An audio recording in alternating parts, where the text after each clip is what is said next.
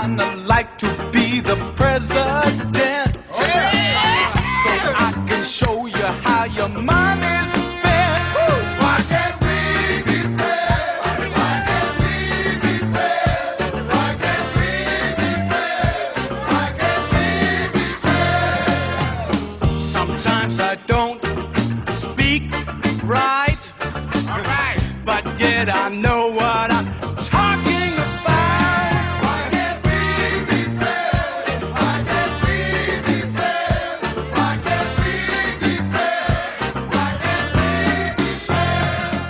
Welcome to Talkin Giants, presented by SeatGeek. I'm your host Bobby Skinner here with my co-host Justin Pennick. And there's there's never a dull moment in Giants land. It's it's always something. We were getting ready to just record award show. Okay, cool. We get to do our awards. It's fun, which we are going to do on this show, unless news breaks halfway through, like last podcast. Uh, but Justin, we've got more information on the Brian Daboll, Wink Martindale part of this, right? And people immediately go to that. But to me, this article written by Pat Leonard of the New York Daily News, uh, to me, talks much more and is more damning about the Brian Daboll Mike Kafka relationship, which is not set in stone that Kafka's back quite yet. Justin, how are you? Good man. Uh, I. What do we got to do to just get stability, right? you know, you you laughed about it before we recorded. We're hanging out with Patreon, and what do we got to do to just get normalcy around here? Um, and that's uh, that's how I feel. And the frustrating thing about this, Bobby, you know, we'll we'll come on here, and you know that it's our it's our jobs to kind of be like as as you know, doing a Giants podcast, but this is how I feel. This is what I'm feeling and this is what's going on. And then two days later, when another article comes out, this is how I'm feeling, this is what's going on, and blah blah blah blah blah. And like so many different things change. It's it's a little frustrating not fully knowing what's going on and kind of is Paul Schwartz telling the truth? Is is Pat Leonard telling the truth? What's the truth? I guarantee everything is it's it's in it's somewhere in the middle. Well, I actually think there's really, to me, nothing from the Schwartz and Pat Leonard articles that contradict facts because I'm only looking at the the reported this happened stuff. Like obviously Schwartz is with a positive slant and Pat Leonard's is with a negative slant towards the Giants. But to me, I'm only looking at the facts, and I feel like you know because Wink Martindale's fired, people go to like the Wink Martindale stuff in this. The only thing I learned new about the Wink Martindale stuff is the details of the MFing that Daboll was doing, which we talked about that Daboll has to fix. Um, and you mentioned Patreon. Uh, Mike Geyer's a new Patreon. Not Wiminer, Mike Geyer. Just Chris. No no last name, just Chris. We got a lot of those. Rob Vartanian. He's a. it's two B's too, from funky names. Ba- Bano Seri or Banyo Seri. Banyo means bathroom in Spanish. John Dees. Dees what? Big Parps. I like Big Parps and Big Tarps. And then Ruben Ruben Martinez, Blake Martinez's brother, and PJ Bryceland. He's not from CJ Stroudland. He's from Bryceland. Justin, who are these people? Quick. You know the deal. Patreon.com slash Talkin Giants. Uh, hang out while we uh, while we watch the show, uh, while we record the shows. There's some other perks too. Shirts, stickers. Patreon.com slash Talkin Giants.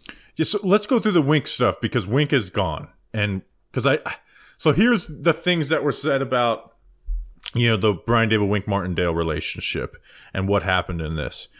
So basically, the you're gonna so Brian Daboll at the end of that Commanders game, you know, before Isaiah Simmons, I think had the uh the pick six the end of the game or whatever, and the, the second Commanders game got on the you know on the the headset and said you're gonna lose this game just like you lost us the Jets game, right? That's a bullshit thing from Brian Daboll to say. The also thing it said is like, hey, like it was interfering with play calling for Wink doing to it, like like trying to get a play in, and and uh, Daboll's in his ear mfing him. So we talked about this, Justin. That has to slow down, right? You doesn't need to be, uh, you know, a saint. Doesn't need to be perfect, you know, Tony Dungy style on the mic. But there has there has to be some changes from Brian Daboll in the way he handles his coaching staff. Because you can say, oh, deal with it, deal with it. But at the end of the day, you lost what I think most people think is a good defensive coach for non for for the, these reasons. Yes. And that's what I that this is like it's not what I was waiting for, but like what I don't think Wink Martindale got sour and I don't think he got to this point where he actually wanted to leave the Giants, whether you think that's that's right or wrong. He didn't get to he didn't get to that point for no reason. And it was not like that with the Ravens. And that's something that is really being misrepresented, not not misreported, but it's being misrepresented by Giants fans. Giants fans acting like, "Oh, he had a similar exit with the Ravens." No, he did not. That was actually amicable, where this is not amicable. These two people do not like each other. Right. And then the other things that were brought up were the Xavier McKinney situation, which we knew about. And then the other one was the training camp narrative that came out of the 2022 training camp where, you know, the Ty Dunne article comes out that, oh, they were tipping the plays to the defense to help uh, Jones go through it. And Daboll put a, a limit on Wink Martindale's blitzing. Now, Yeah. here's something. I actually agree with Brian Daboll on that. Now, the whole tipping thing, I don't know what's real with that. We never really took that too serious in the moment. But we said mid 2022 training camp, Justin. Wink, this isn't a, a dick measuring contest. You got to scale it. You got to let the offense install its stuff. Like they were playing every play like it was third and 15. And it's like, okay, yeah, if this Giants offense was just trying to beat you, they'd throw a screen. They would do this little quick game, but they're trying to install some of their offense. And Wink Martindale made it really tough. So I actually agree with Brian Daboll on that. The Xavier McKinney situation was brought up. I agree with Brian Daboll on that. So the the Wink Martindale part of it, that's really that's it. It is the details of the MF thing, which again we've talked about, you know, in every episode since all this went down. That Daboll has to slow down on, and you also have to know who you're dealing with. You can deal, you can treat different coaches differently. You know, and we've said that in every podcast. I still feel basically the exact same way about Wink Martindale. But now we have some concrete details on on not just oh he's yelling at guys, but what how it's yelling, and it's bullshit from Brian Daboll. Yeah, it, it, really is. And it's a shame, man,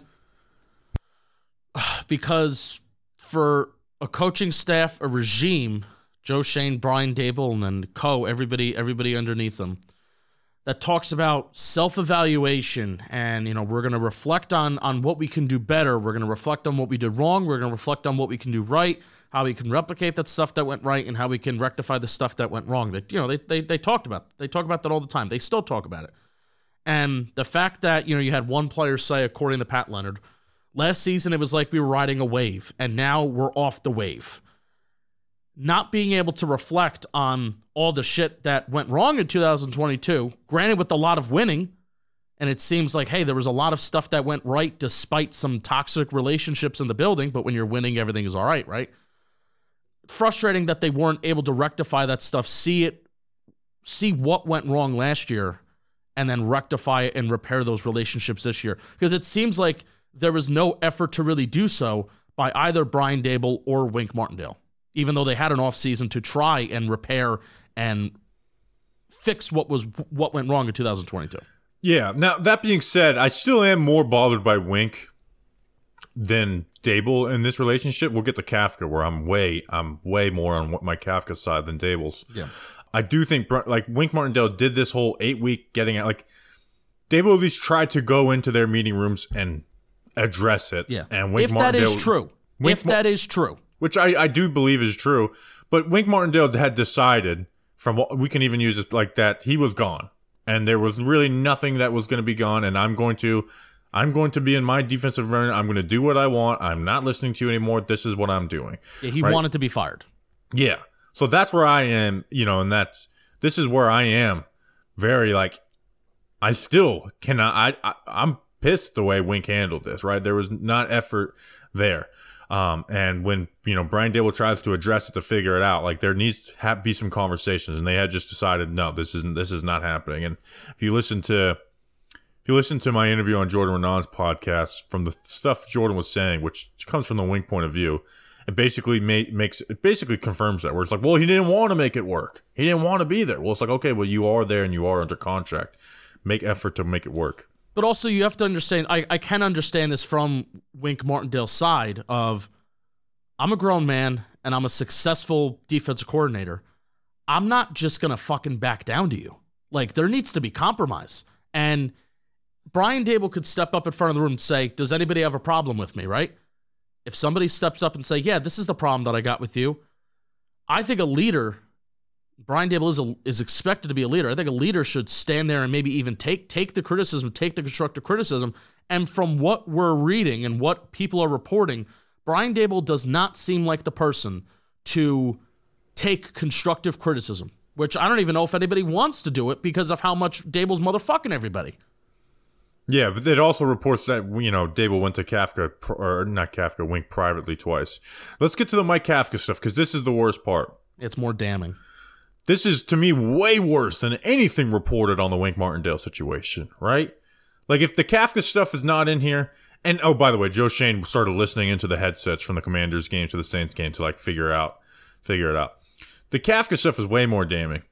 So yeah, he's MFing him to run the ball, and then when the run doesn't work, he MFs him to which run play that he used. Uh, he took away play calling multiple times and then gave it back. Took over offensive meeting room from week seven to ten, then gave it back. Was taking away his play calling mid games, which goes back to your video about the Cardinals game. He did it uh, in the Cow- second Cowboys game. You can't do that, right? No. If you take away an offensive coordinator's play calling duty, you need to take it away and and keep it that way. Not taking it away for half like that makes it un that makes it impossible for Mike Kafka to have any confidence in what he's doing. Especially for, you know, a young OC and Mike Kafka, who again, who's not going to, you know, necessarily like stand up to you that way, right? Has a lot less, you know, v- you know, vested years in the NFL as a coach and, you know, only one year as a play caller. Like, you can't do that to Kafka, right? If you want to move on from him, move on from him. But you can't play this game where it's like he's got to second guess everything that he does. No, I, I mean, I, I think that's how you treat children is that you take something away and then you give it back to them. And then you take something away and then you give it back to them. Uh, the, again, you're, you're working with grown men. And that's what really blows my mind uh, uh about this. And, I, and I've insinuated that, you know, uh, if somebody left a reply on Twitter today, oh, Justin, Justin has this obsession with Brian Daboll being an asshole. Yeah, at this point, I do want to know if Brian Daboll is genuinely an asshole to work with because that is not a person that I would want to work with. It's not. That's how you treat a child. You take things away and then you give it back to them. And it was, um, I think you're muted there, Bobby. Um, Daboll also took over Kafka's offensive meetings, not just play calling duties. Uh, per Pat Leonard, uh, Kafka's offensive meetings in Week Seven ahead of the home game against Washington, as the Daily News first reported and he didn't give up and he didn't give complete control back to Kafka until week 11 after the offense had averaged 11.75 points during that 1 in 3 stretch. Yeah, again, you just you if you want to take away play calling, take it away and give it to Shea Tierney like he did in the second half of the Cowboys game or do it yourself. But to keep taking it away and giving it back, I mean, how, how does Kafka operate in that, right? And you know, Kafka may not want to be back, but I think he's someone that's willing to make it work. There, there needs to be real deal conversations, like you said, of self evaluation. Like I'm, go- I'm going to stop. Like, I, hey, my, my bad. Like there, there has to be some evaluation. We've, t- we've talked about for the last couple weeks, but we didn't know that we kept on hearing that Kafka may not want to be back without any re- real details about it. Well, now we have some real details, and to me, they're, they're way worse than anything Wink Martindale had to deal with. You know, Wink Martindale basically had to deal with being cussed out a lot. Mike Kafka had to deal with his job being severely interfered with. Severely interfered with.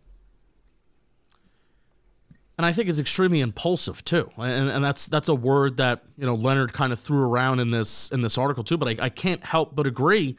These decisions don't seem calculated. Like it doesn't seem well thought out of all right, well, here's the plan. I am going to go with Shea Tierney here. I am going to have more input in the offense here. But then, you know, it's just this this four week stretch of them averaging like 11 points per game. And then, all right, I'm just going to give it right back to Mike Kafka. Like these decisions, they seem impulsive. And for, again, for a staff, and this is what we thought, man, this is why it's so frustrating. For a staff that we thought that everything is thought out, everything from what these players eat to training to uh, what's in the building, the technology that's in the building, the analytics, the numbers, the the every person has a job and a role for all these things that we were giving them credit for.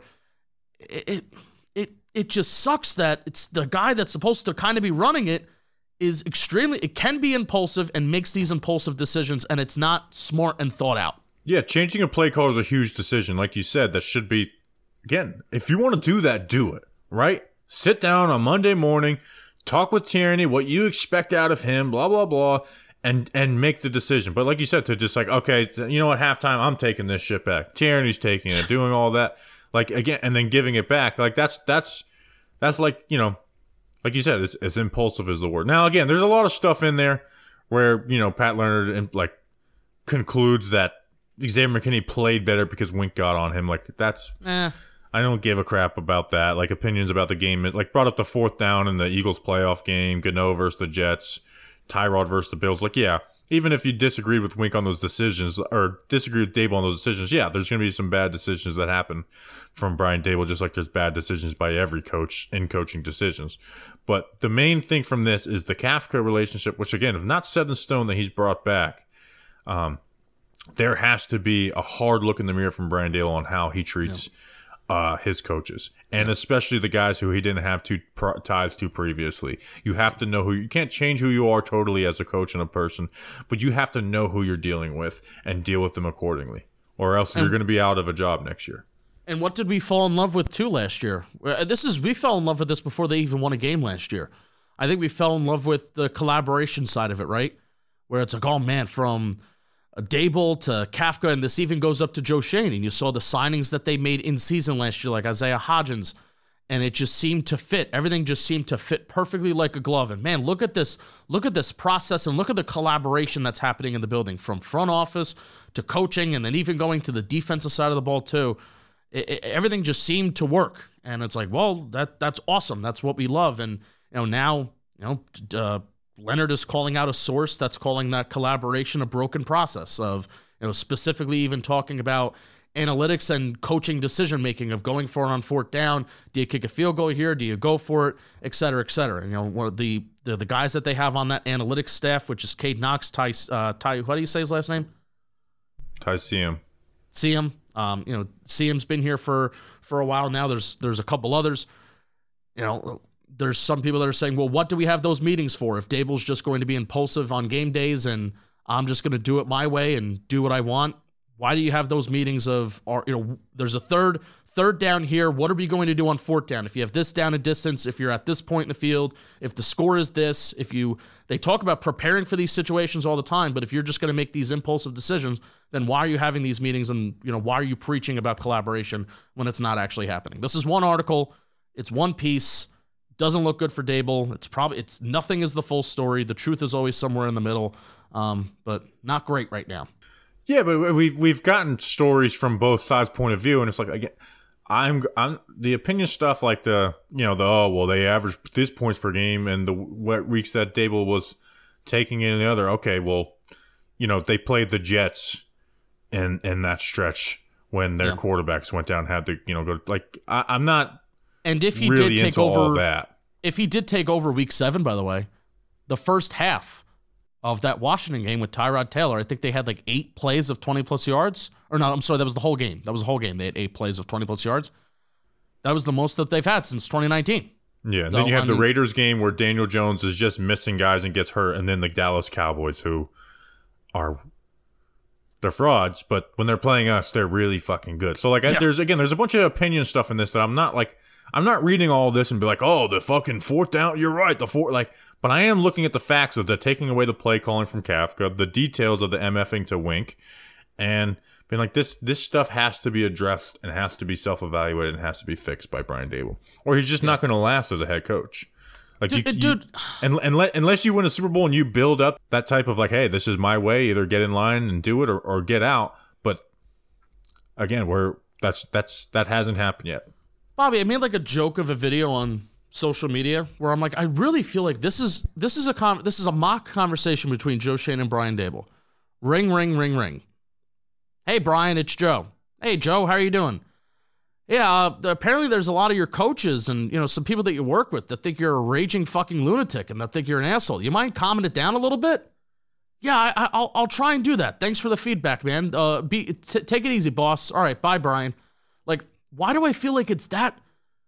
It's almost just as simple as Brian Daboll just calming down. is it is it that simple?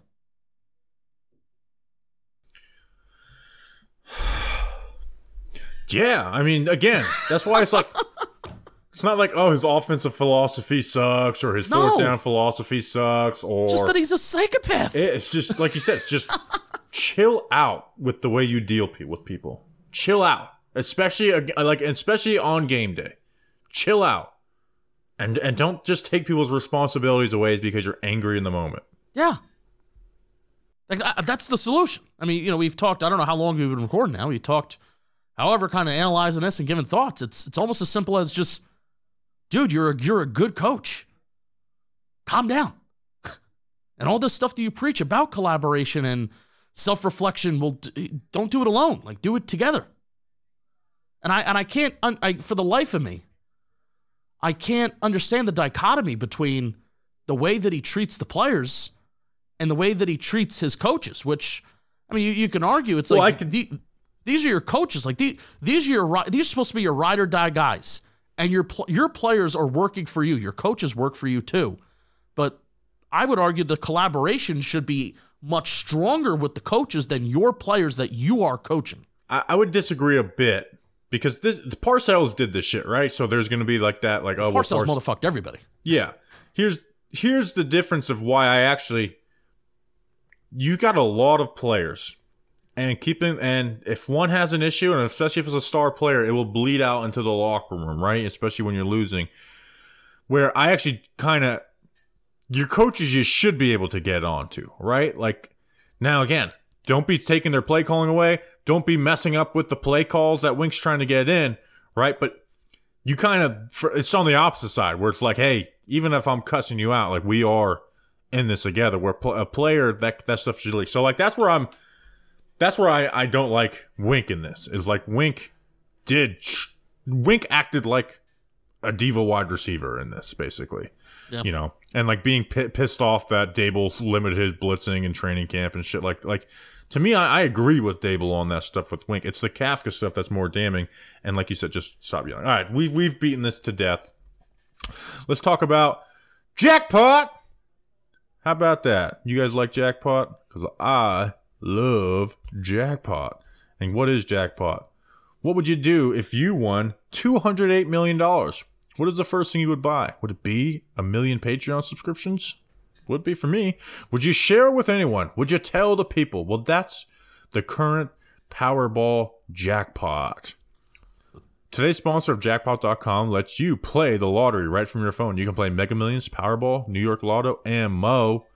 No need to get uh, to go and stand in line at the convenience store. All you have to do is download the jackpot.com slash lottery app. Which by the way, those people like hold up the line. So don't be a line holder upper and just go to jackpot.com. Jackpot.com is now live in New York, Texas, Ohio, and Massachusetts. What do all those states have in common, Justin? They Tell all have them- jackpot.com. I just used the I I just used the jackpot.com lottery app and it was super easy, which was cool. Um I you know, I didn't win the big one, but I did win, you know, get a few bucks back. Download the jackpot.com slash lottery app, choose a game, pick your favorite numbers, or let jackpot.com jackpot.com choose for you. I believe in picking your own numbers and sticking with those numbers. Uh Screw Doug Analytics and anything else that he will say. You will get a scanned copy of the physical ticket uploaded directly to your account. If you win, you get notified and 100% of your winnings will be transferred to your account. That's awesome too. It's like you don't have to check your numbers the next day. Plus, we have the hookup for a free ticket. All you have to do is use code GIANTS when you make a deposit. That means you have a chance to uh, win $208 million for free if you use code GIANTS in the jackpot.com uh, lottery app. So click the link below uh, to download or go to jackpot.com and make sure you use code GIANTS at checkout. You'll be glad you did. I'll be glad you did. Ethan tweeted this out earlier. Um, how about uh, 2024, 2025? Brian Daboll has a Tom Coughlin transformation. But seriously though, like I know we all like, oh, Cough- you know, Coughlin lost three coordinators, like, and it's like kind of cliche. But seriously, like Coughlin did it, and Coughlin was more accomplished in the NFL. Like, uh, like I- I like I don't want to compare everything to the early New York Giants, but it is comparable. Like, look at yourself and uh, see that there is a fucking issue and deal with it. Like, I. To me, did, did you do you come away from this and like, damn you, Brian Daboll? I don't believe in you as a head coach. This is not going to change. Like, I, I no, I come away from this being like, just calm down. yeah, chill out, bro. Just just chill out. Like you're a good coach. You got good people working with you, bro. Like calm down. You you you did it last year and you did it with a lot worse. And obviously Schoen was listening in on the headset, so hopefully, you know, there is some of that that's that's happened. Other uh, GMs do that. So I, I don't like take a ton of stock into it. No, but I'm saying like hopefully there was conversations about Yes. that. Yes. Right? And you know, the the last reported taking away of Kafka's duties was week 10, right? We don't know if he took it away anytime after that. And the offense started to gel a little bit, especially when Tyrod Taylor came back. He had those Tommy DeVito Yeah. games. And that's when So- Schoen stopped listening, I think, the last couple So again, hopefully, like Dave's could have already kind of de- dealt with his issues, Hopefully. you know, because because the wink stuff basically once it was off the dra- uh, the rails, it was never coming back because of how both sides deal with it. Um, Doug Analytics is in the chat. He said if I chose any numbers over and over, they'd be four numbers, and three of the four are my birthday, and then there's a 19 in there. I don't know what the 19 signifies. Oh, you know what? It's 1992. Okay, so it's my birthday. Um, I hope you win, Doug Analytics, and I prove you wrong. And you can have 208 million dollars on jackpot, and but I will have the satisfaction of being right. Um, what was I saying? Uh, you were going on a good point, and then I was going to have a good rebuttal, and now I complete, and now I completely forgot everything. Damn you, Doug Analytics! I genuinely hate him. I mean, we were talking about Joe Schoen, and the offense started to gel a little bit towards the latter part of the so ho- season. like these, ho- hopefully these, these issues were somewhat dealt with, but at the same time, for it to be coming out now means there's still some pissed offness about it. oh, oh, oh, and also remember how I was like, I really wish that the media had an opportunity to ask Brian Daboll about all this. The but he simply said, I expect both of them to be back, so then nobody was able to ask anything. Um, it's going to be a long two months because I think March is the combine. It's going to be a long two months until. Uh, think of your questions now, beat reporters, because I would love to hear this. And do not forget this. And I guarantee you, it's not. It's not going to be. Yeah, they forgotten. should There's been- all pr- like if they were smart, they would get like we are going to only ask about this. Yes. Like don't I don't f- fucking care about Daniel Jones. Don't don't ask a single Daniel Jones question. For real, stop, stop it. Ask like they should g- g- join up, join forces, and only ask about this. I'm like, well, we no, we're going to continue answering it until we get some. How's Daniel. Jones doing? You think he's gonna be ready by training camp? Five months away. But you know that's what we're going to get to. Great job. Are we ready for awards though? Like, We're let's, ready let's for get, Let's get the vibes back up. Yeah, I'm, I'm ready for some awards. Are you Are you ready for awards? I'm ready for awards. I feel like you're pulling up your document. It's pulled up, my my friend. Uh so we do this every year at the end of the season, no matter how bad or good the season went. Uh, so we do how many awards do we do? We do offensive most outstanding, defensive most outstanding, most underrated, most improved, most underwhelming, and then rookie of the year. Um, so Justin, we're going to start with offensive most outstanding player, and we, and we put this up to the to the listeners too.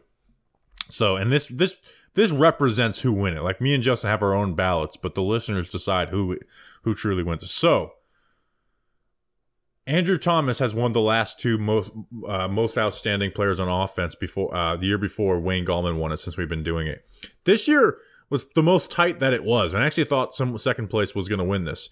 Andrew Thomas got 49 votes. He was in third. Darius Slayton while I was counting these, held the lead for the most part, had 63 votes, and Saquon Barkley had 68. So uh, Saquon Barkley, for the listeners, won uh, offensive most outstanding player.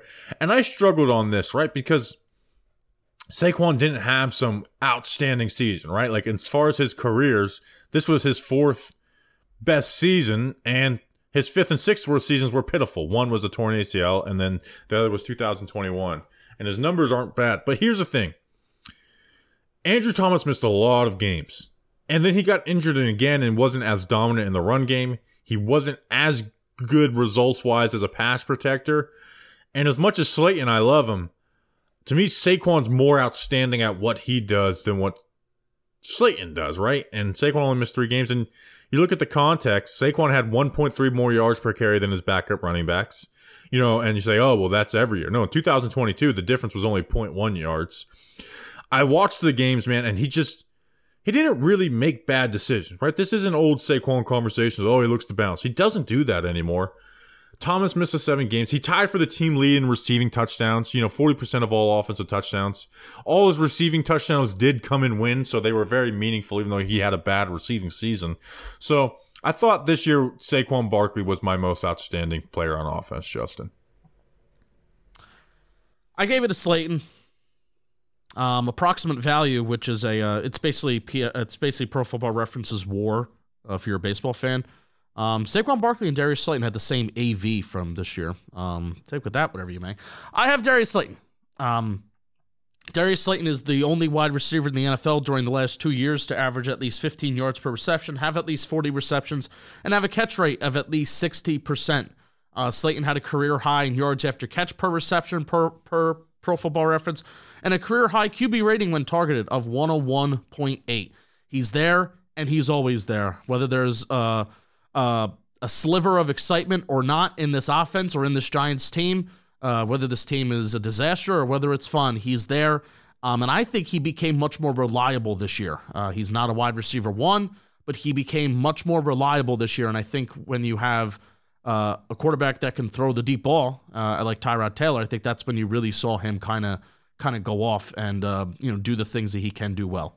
There was times where he was open deep and he got missed by DJ when DJ was in. Um, he had a good year. Yeah, Darius Slayton had a really he had his be, his career best season, you know, for catches and yards and, and catch rate was was you know not as good as last year, but still really good. Um, he almost won this. Like I said, they were they were separated by five uh, votes for you know between him and Saquon, and Saquon had the kind of a late push when I was counting the votes.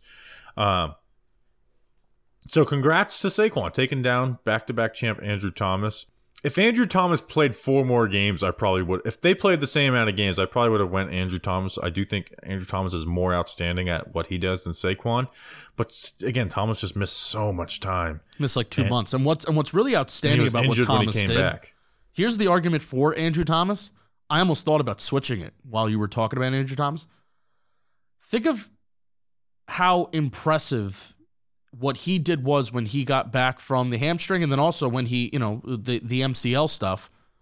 Think of how impressive that is to be still that dominant and be one of the league's best tackles.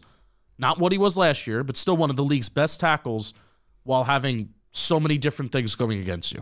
Oh, he's amazing. He is great. Like I he's again, there's nobody on this Giants team I'm more thrilled to have on my roster than Andrew Thomas, and even more so than my defensive most outstanding player. Um, but it's to me, it's just it's tough to give it to a guy who missed seven games and wasn't his same old self when he came right. back. Right? It's right. it's not. It's, this isn't a who is who has a higher Madden rating. This is for this is a year. This yeah. is what happened to a year review. You, right. What happened to what happened this year award. Um. So Andrew Thomas, I thought we were gonna get. I was at a point to where I was like, I want Andrew Thomas to stop winning this because there's some offensive player who just takes over the Giants like a quarterback or something. And that is not what happened in 2023. I gave it to no. a back who had less than four yards per carry, unfortunately. All right, defensive most outstanding. The last three years were James Bradberry, Xavier McKinney, and Dexter Lawrence. I'm kind of surprised by how the it was voted on. Deonte Banks and Kayvon Thibodeaux each got one vote. The vote getters were Dexter Lawrence and Bobby Okereke. Bobby Okereke beat Dexter Lawrence by 13 votes. Justin, do you uh, agree with them this year? I do. I do, man. Uh, Bobby Okereke was fifth in the NFL in run stops among interior linebackers. He was 20th in run stop rate. He was eighth in PFF coverage grade, which, hey, I, I know how we feel about coverage uh, uh, grades and stuff like that, but I wanted something to show that Okereke is very was very good in coverage this year. Seventh lowest in average depth of target. He's tied for fourth in pass breakups and tied for ninth in pressures among interior linebackers as well. Two and a half sacks, 11 tackle for loss, six QB hits, 149 tackles, 90, 92 of them solo. Played all 17 games, two interceptions, had four forced fumbles, um, and some of those pass deflections even resulted in turnovers as well. But I think the most impressive thing, if we want to talk about outstanding, Bobby, right? 100% of the snaps this year. And what are you asking your Mike linebacker to be? an every down player, captain of the defense. Bobby Okereke was that. So I don't wish this, but I wish this was like another year because I would love to give this to Bobby Okereke, right? I can make I can make it such a great army. Like he had two less sacks than Dexter Lawrence, two interceptions, created two others for Jason Pinnock and Micah McFadden, plus four forced fumbles, had 149 ta- 10 tackles for loss. I think he helped Micah McFadden immensely. But here's where I just I went Dex. Dex was second for defensive tackles and pass rush run rate, fourth in sacks, hits, and pressures combined, and that was playing limited snaps towards the end of the year. Third in run stop rate for defensive tackles.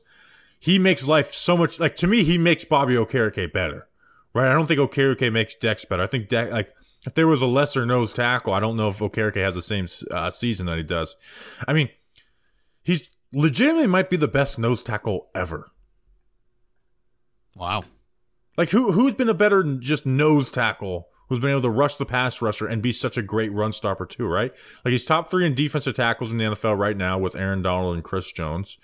Um, you know, you can argue between him and Quinnen Williams, but I think you know both are both are amazing. It's just he's done things that have never happened at the nose tackle position as a pass rusher, while also being amazing in the run. I think Dex. I mean, Dex was outstanding. Um, so I, I had to go. I had to give it to Dex back to back. Um, I'm looking up best nose tackles in NFL history, and this is an opinion piece. There's a lot of players I don't know. Curly Culp, Bill oh, Willis, Curly Culp, he was really good. um, Ted Washington of the San Francisco 49ers, Henry Thomas. Um, and then the first one that I know is ranked here number seven, Pat Williams. Growing up, there were the two Williams guys. Pat Williams was great. Andre Patterson, I think, coached him. and then uh, Vince Wilfork, Jerry Ball, uh, Charlie Johnson of the Eagles, and then Haloti Ngata are like the top 11 in, Like- in this in this opinion piece. What Dex is doing right now is much better than anything Vince Wilfork ever done. Now, you hey, you have to have, you have to do it. You have to do it for a while, right, to be named in there. But he's having the best nose tackle seasons of all time. Yeah. Bobby, before Dex got hurt and before he was kind of exclusively like this third down, you know, they were kind of rotating him in and out. I think the Eagles game, he, I think he played a lot. But before that, you were looking at Dexter Lawrence stats, not just saying he's number one amongst interior defensive linemen in like win rate and some hits, maybe pressures. You were comparing him to edge rushers too, where he was like, you would put interior defensive linemen and edge rushers in the same category. And well, Dexter Lawrence's win rate is there. Um, and it's like, that's insane. You know, that it's kind of, you know, football is more or less designed for, you know, edge rusher versus tackle 1v1 matchup for those guys to win. And Dexter Lawrence's double team rate is one of the highest in the NFL. So it's not like Dex is benefiting from, you know, these one-on-one matchups and then winning. He's getting double teamed and triple teamed and he's fucking winning these winning winning at the same rate as like Myles Garrett and TJ Watt are. Yeah, he's, he's Crazy. He's unreal. All right, it's time for most underrated. This award, uh, this one always gets a lot of votes, right? Because 22 players got votes in this. Last year, uh, Julian Love won it. The year before, Adoree' Jackson won it, and Nick Gates won it in 2020. This year, you, I'm just going to go from bottom to top of guys who got 10 or more votes. Nick and McCloud got 10. Daniel Bellinger got 11. McKinney and McFadden both got 16. Wan'Dale got 30. Jason Pinnock got 39. And then the winner was Darius Slayton at 51. Here's the thing is why I always disagree with the most underrated is to win this award, you kind of can't be super underrated. Now, I think Jackson got it correctly that year. Is I feel like Slayton is starting to be rated correctly this year after last year being my vote for most underrated. Like last year, severely underrated. People wanted to move on, calling me like calling me people saying like I I hate to use this one example, but this person like I, I can't listen to Bobby if he says Slayton's wide receiver one over Isaiah Isaiah Hodge. Like people were fine with cutting him before that season. So I actually think Slayton's starting to be properly rated. Justin, there was someone who I really wanted to give this to, but I didn't. I'm giving the Tyrod Taylor, and I'm gonna say just- there were people like like Tyrod was hated for his even his preseason performances. Like he played better than all the quarterbacks, played better than Daniel Jones, who just got forty million dollars, who threw the most deep passes, had the highest deep passing rate since 2011 Eli, while being efficient, not turning the ball over at all either. And I mean, I had people mad at me, Justin, for saying that he should start and is far better than Tommy DeVito. I I I've, I get I'm giving Oh, people were Tyrod Taylor harassing us, harassing us. because we're like Tyrod Taylor is clearly better than Tommy DeVito. The gap is big. I don't care. Like Tommy DeVito has to get a ton better. So I- I'm going Tyrod Taylor as most underrated. That's a good one. Maybe the Giants do have the number one pick if it's not for Tyrod Taylor. It was actually Um, DeVito's wins who got him out of that. But yeah, I, I see. I get what you're saying. Yeah. Well, light went off. Turn the light back on. Turn off. The, the lights went out on the Giants season and in the office. Get those lights off. Turn them off. No, no, no. Um, that's a good underrated award. Um, I my most underrated. I was very surprised to see that he actually did finish second in most underrated. I am gonna go with Jason Pinnock. And dude, uh, I'm really interested to see what Jason Pinnock looks like in a non-Wink Martindale scheme. But this year, forced negative plays, um, a thousand plays in 16 games, 90 95% of the snaps in games he was active. Um, and maybe the reason why that's 95% is because I think he did start the Rams game, but then he left early. Um, so he, you want to talk about, you know, Iron Men. It's a shame that, you know, maybe he couldn't join Xavier McKinney and Bobby Okereke in that because he was out there. He was reliable. Um, I think he did his job well. Um, you know, and when he was asked to kind of go in the box and blitz and you know be a force. He did it, and I think he's a he had some missed tackles this year and some plays where it's like, oh damn, but Jason Pinnock is not a Pro Bowler. He's not an All pro player. Um, but for what I think, I think I think he is a good tackler, and for what he's asked to do, Jason Pinnock is my most underrated player. Yeah. Most underrated is tough because it could be like I feel like your vote is great from like a league wide view, but I always kind of put this under the guise of like so you can kind of make it your own thing. But uh congratulations to Darius Slayton winning most underrated this year. Uh most improved. I feel like everyone's going to agree with this one. 14 guys, 14 guys got votes. Leonard Williams won in 2020. Andrew Thomas won in 2021. Daniel Jones won in 2022. Micah McFadden won this. He got 127 votes. Wan'Dale Robinson got 38, which I think he had a good case, even though I, I go Micah McFadden. Kayvon got 13. Pinnock got 12. I mean, McFadden had over 100 tackles on a team where Bobby Okereke had 149. McKinney had, you know, more than 100. You know, the 12 tackles for loss was the most since Leonard Williams since 2020. It's the most for an inside linebacker since Kiwanuka in 2011, but he played a third of the snaps on the edge. And Right. before that, it was Michael Barrow. Like, he made improvement. You know, we had a. He still needs to improve, right? He's got to become a better tackler. He does come off the field on third down, but we we talked about how I thought we, thought he'd look a lot better next to Bobby Okereke, and he really thrived. And you saw some of the things that he did really well at Indiana start to translate into the NFL.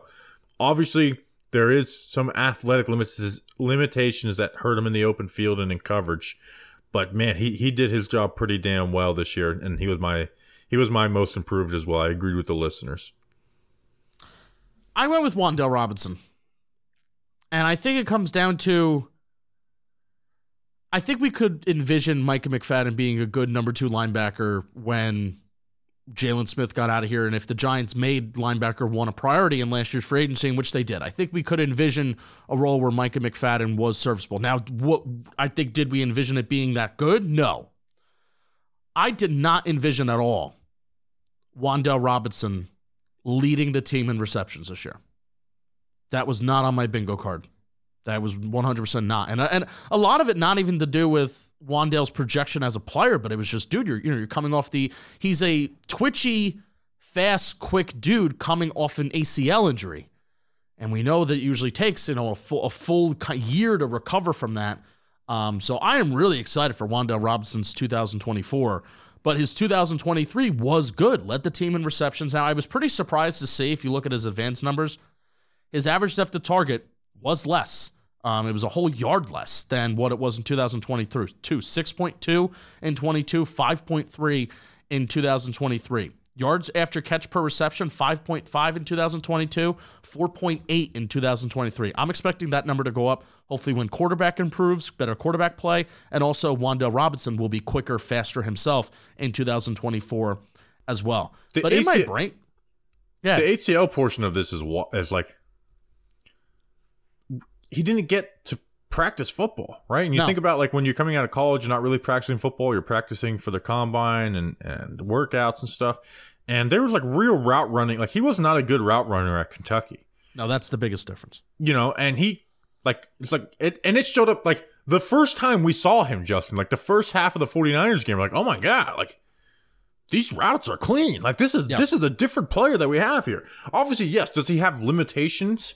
Right? But my worry well, obviously the limitations with the size and arm length um obviously are still there.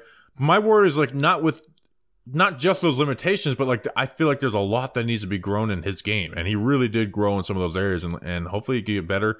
I think with a more big arm QB, he can start getting become more of an explosive player too, where not necessarily you know he's not going to go just stack a corner and beat him deep, but finding the holes and zones deep down the field on the sideline. So, um, there was that.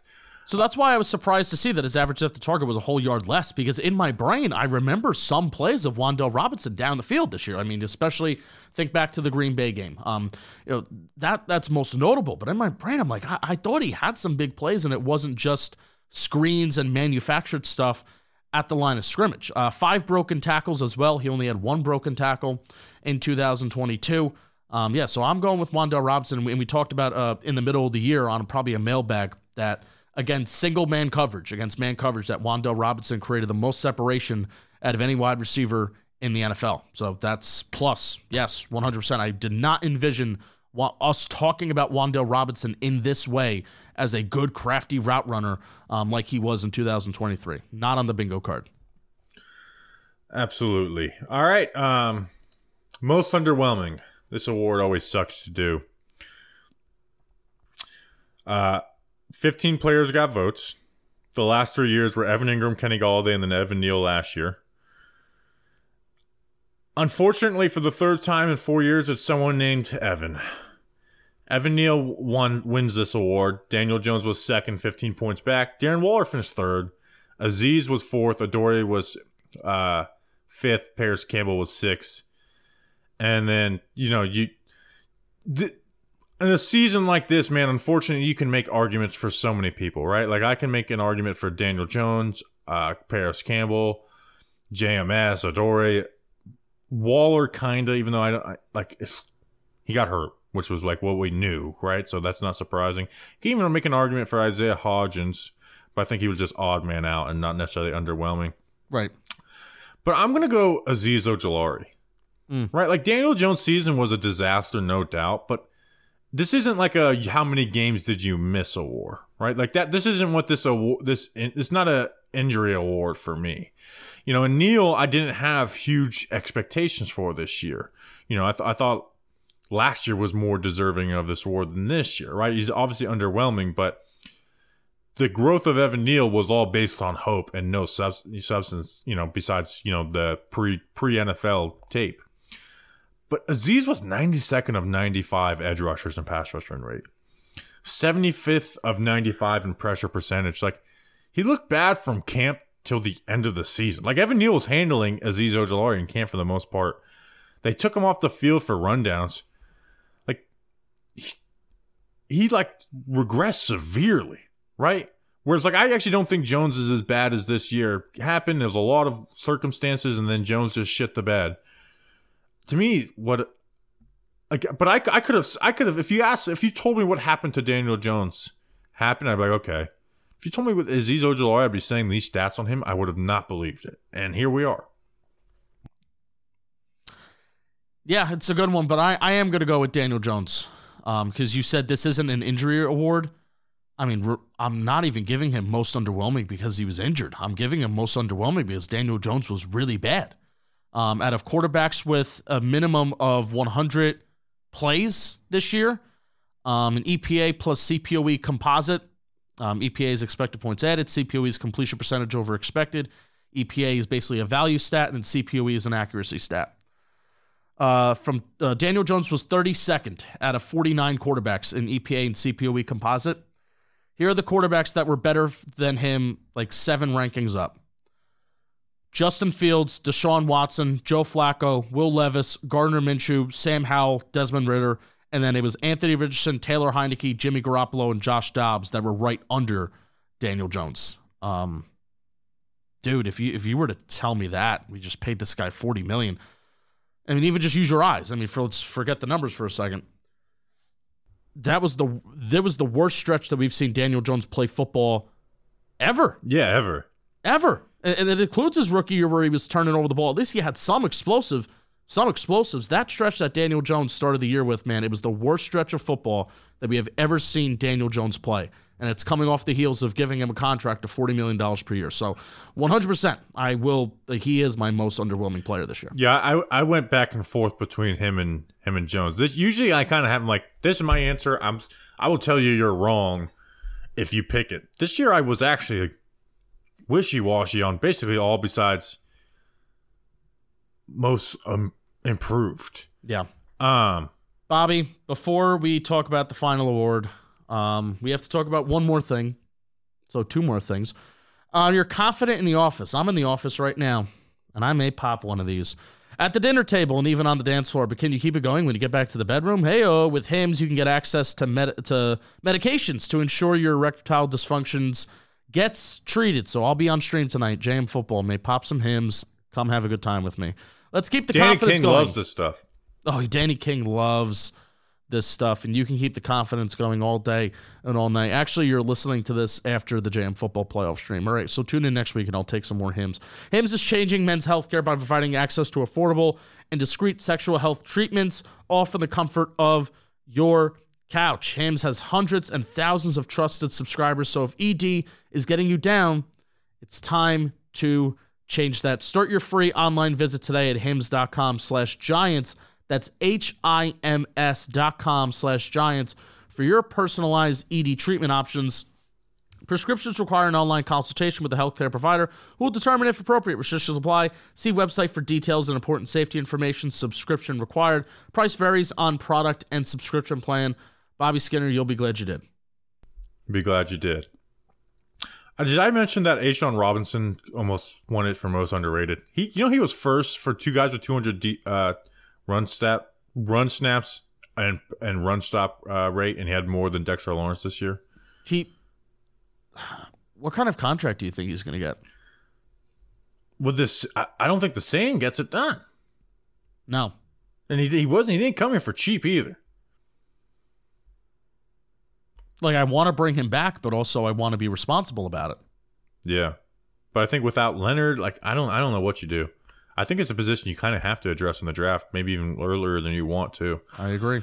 Um, I've been saying that for a long time. maybe time. not have to address it. I'm not gonna make that. I'm not gonna make that statement on January 16th that the Giants have to draft a defensive tackle um, with one of their seven picks. The Giants have to draft a long snapper. Uh, rookie of the year, the final one. The last three years, it's been Andrew Thomas, Azeez Ojulari, and Kayvon Thibodeaux. Congrats, Kadarius Toney, because you are still the only first round, first you know top pick that hasn't won it because Deonte Banks won it. He got 202 votes. Tommy DeVito and Jalin Hyatt both got three. John Michael Schmitz got one, and Jordan Riley got one. Uh, to me, it's Banks, right? Like Jalin Hyatt did some really good stuff, but just no volume. Uh, and and he he needs to get better at a lot of stuff, right? Uh, JMS had a bad rookie season. Eric Gray didn't play. Tre Hawkins, no. Javarius Jones and Jordan Riley. I mean, Deonte Banks at least looked like he belonged in the NFL. I thought when he was at cornerback too, he played pretty good. He had good force and completion rate when he was there. So I think there's still, I still think there's huge question, like growth that needs to be happened to become into a cornerback one. Uh, but I'm, I'm giving this, giving this award to Deonte Banks. I agree with the listeners strongly. And this is the first clean sweep. I am also giving it to Deontay Banks. Who do you think has been like the most, the best rookie of the year since we've been doing this? Thomas has won it. Azeez, Kayvon, and uh, and now and now Banks. It's got to be either Azeez or Kayvon, right? I mean, I really enjoyed Thomas's growth, but the first half was was rough. Yeah, I, Um, I would probably say Azeez. Kayvon gave you moments, and uh, here, here's what you want, right? Not just numbers. We're not just looking for stats and numbers with rookie of the year, right? We're looking for what can you put on tape that can transfer over to a good career. And I Yeah. think Kayvon's rookie season was more impressive in that regard. But that would make Thomas number one then. But still, Thomas had a. Uh, you're right. You're right. You're right. You're right. You're right. It sucks. We haven't had any like great rookie seasons, unfortunately. No. Slayton would have won it in 2019, obviously. Actually, who would have won it between Slayton and Jones in 2019? I think Dan- Slayton. Daniel Jones. I would have voted for Daniel Jones, honestly. Eh. I, I think I would have too because I would have because in 2019 I was big like launch launch Nate Solder into the sun. He was responsible for Yeah, like Sa- half of Jones' Saquon, turnovers. Saquon is the last like just outstanding rookie season for a New York Giant right, right. in a long time. Yeah. unfortunately. So let's let's let's have let's, can can we get one of those guys in this class? Can we just have a guy who after their rookie season we're like, hey, this guy's great, not because of projection, but he's just great right now. Can we can we please, for the love of God, Joe Schoen, can we have a rookie season where we can overreact to it and not the next season being like, oh, we overreacted so much. No, I want I just I just want a great rookie who stays a great player. All right, that's an episode. We'll see you uh, whenever we see you. I mean, it's coming up to Giants hiring a defensive coordinator soon, so hopefully, hopefully that comes soon. Until then, let's go big blue.